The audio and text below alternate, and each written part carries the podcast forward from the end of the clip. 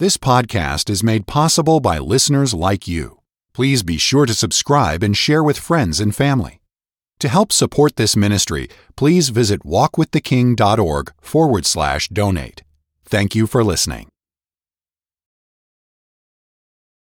All right, thank you very much. And hello again, radio friends. How in the world are you? Doing all right? It's your good friend Bob Cook, and we're back together again, you and I, and looking at the Word of God. Hallelujah for the Word of God. I love the Bible, don't you? I, I believe that not only does it contain the Word of God, but these 66 books written at different times by different people all are part of the God breathed revelation that is for us in this day. All Scripture is by inspiration of God and is profitable for doctrine, for reproof, for correction, for instruction in righteousness, that the man of God may be perfect. That means grown up and mature, thoroughly furnished to every good work. Thank God for the Bible. I'm glad we have it.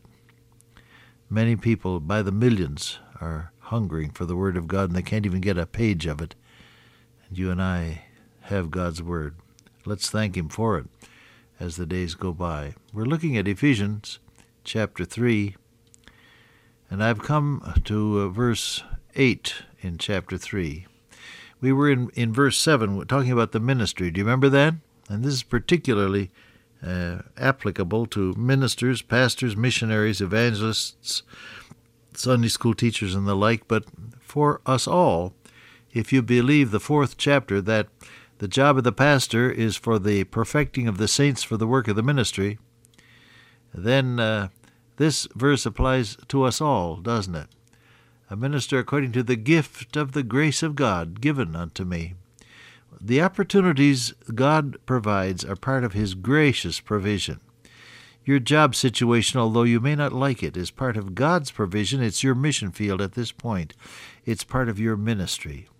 Let me ask you something. Have you ministered to anybody in your job situation? Is there anybody on the job situation that is just thanking God that you came along?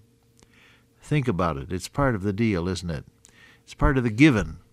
The grace of God given unto me. Now, how is that implemented in your life? It says, according to the effectual working of His power. The indwelling Holy Spirit of God makes you effective in a given situation. I often cringe a little at walking into a new situation where there are people that I don't know or circumstances that are unfamiliar or surroundings that are unfamiliar. If there were one chair in the middle of the room, my father used to tell me I would find it and fall over it. you know, that kind of a feeling. And I cringe a little, wince a little at this idea of going into a new situation. But have you realized with me, perhaps you can realize today, that what really implements your usefulness is not what kind of a personality you are, but the working of the Holy Spirit of God who dwells within you, if you're a believer. So that when you walk into a situation, God is working through you in that set of circumstances, be they pleasant or unpleasant the effectual working of the Spirit of God. See? Uh, his power. That is where it's at. It's the power of God that counts, not how I feel about something, or not how well prepared I am for it, or whatever it may be. See? His power. And it's that blessed uh, word dunamis uh, dynamite, dynamic, we get our English words from it.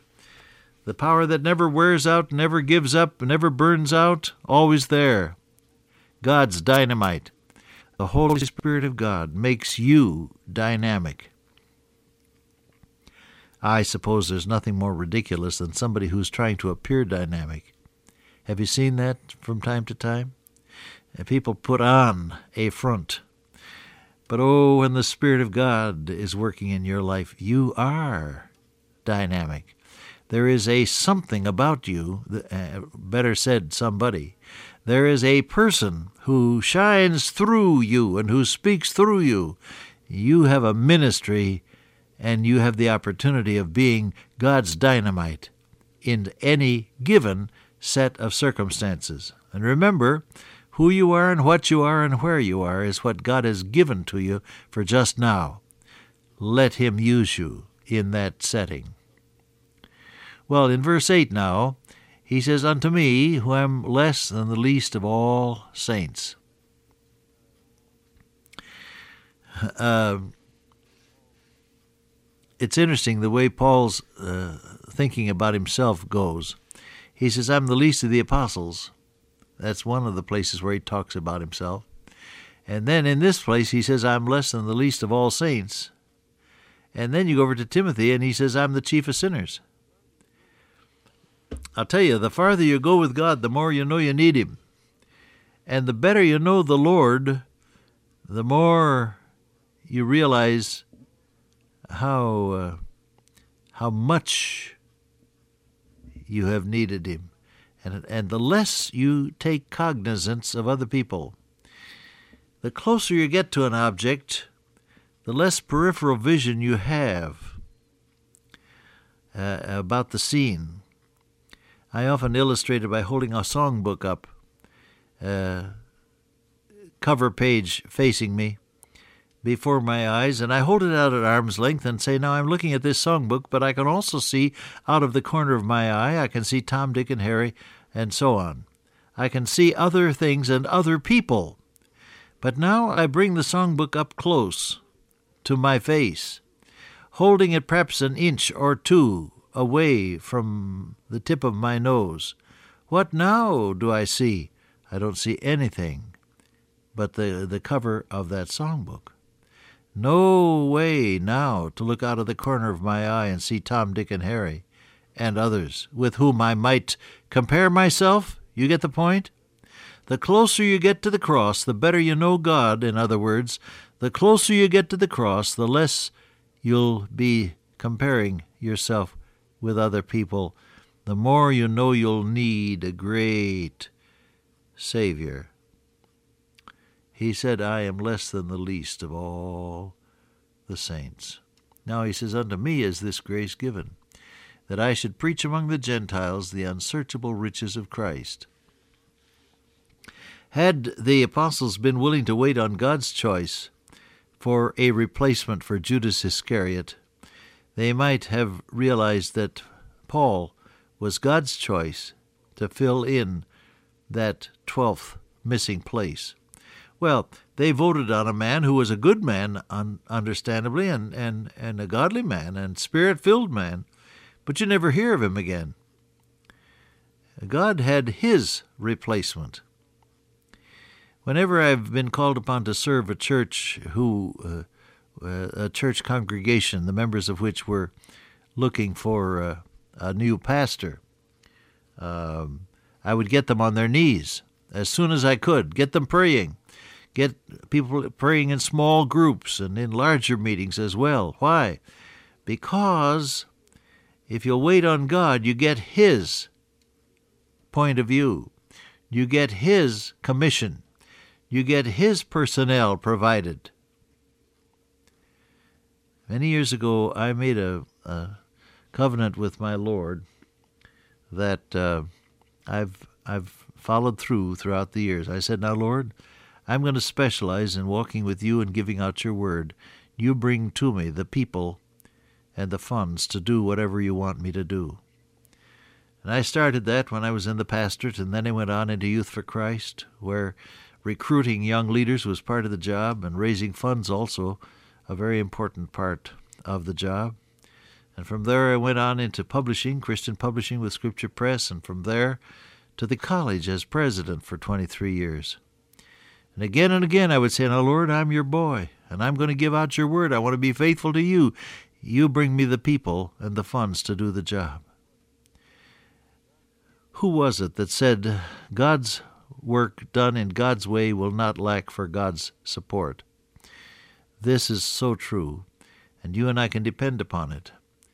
This grace given to you, a ministry that is especially yours, provided by your Lord, and backed by his power. Well, he said, To me this was given, this grace given that I should preach among the Gentiles the unsearchable riches of Christ. What are the unsearchable riches? Well, the, the riches of His grace. You never exhaust that, do you? Can't get to the end of the grace of God. He giveth more grace. God is able to make all grace abound to you, that ye always having all sufficiency in all things may abound to every good work. And then there's the riches of his inheritance in the saints. God thinks you're valuable enough to make you part of his future inheritance. He's going to cash in on you one of these days, and you will be part of his rich inheritance. And then, of course, there's his riches in glory by Christ Jesus. My God shall supply all your need according to his riches in glory by Christ Jesus. And when we've said that, we've just begun to scratch the surface.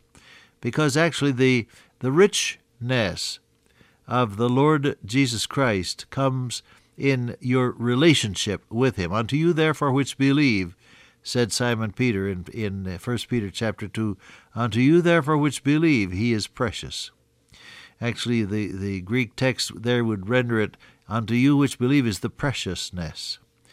The relationship with your blessed Lord when He's Lord of your life and the Holy Spirit of God fills your life and you are living day by day in obedience to your Lord. Ah, you know something about the richness of Christ, the unsearchable riches of Christ.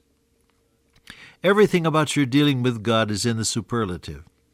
Peter said, In whom, though now ye see him not yet believing, ye rejoice with joy unspeakable and full of glory. Here you have the word unsearchable.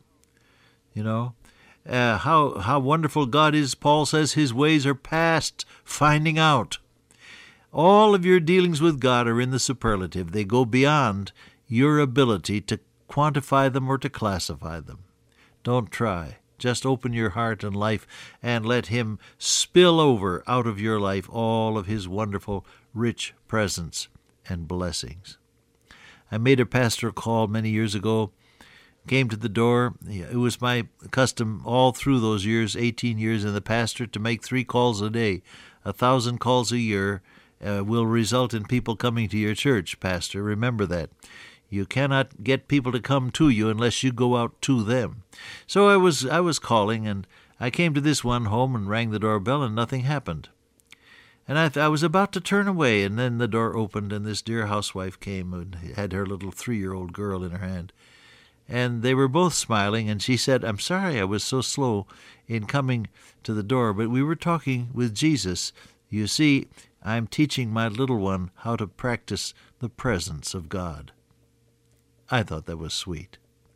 The unsearchable riches of Christ, you begin to learn something about them when He becomes yours and when you establish a working, living relationship with this wonderful, wonderful Savior. Dear Father, today may we know something of the richness of a relationship with Jesus, our blessed Lord. I pray in His name, Amen. Till I meet you once again by way of radio, walk with the King today and be a blessing.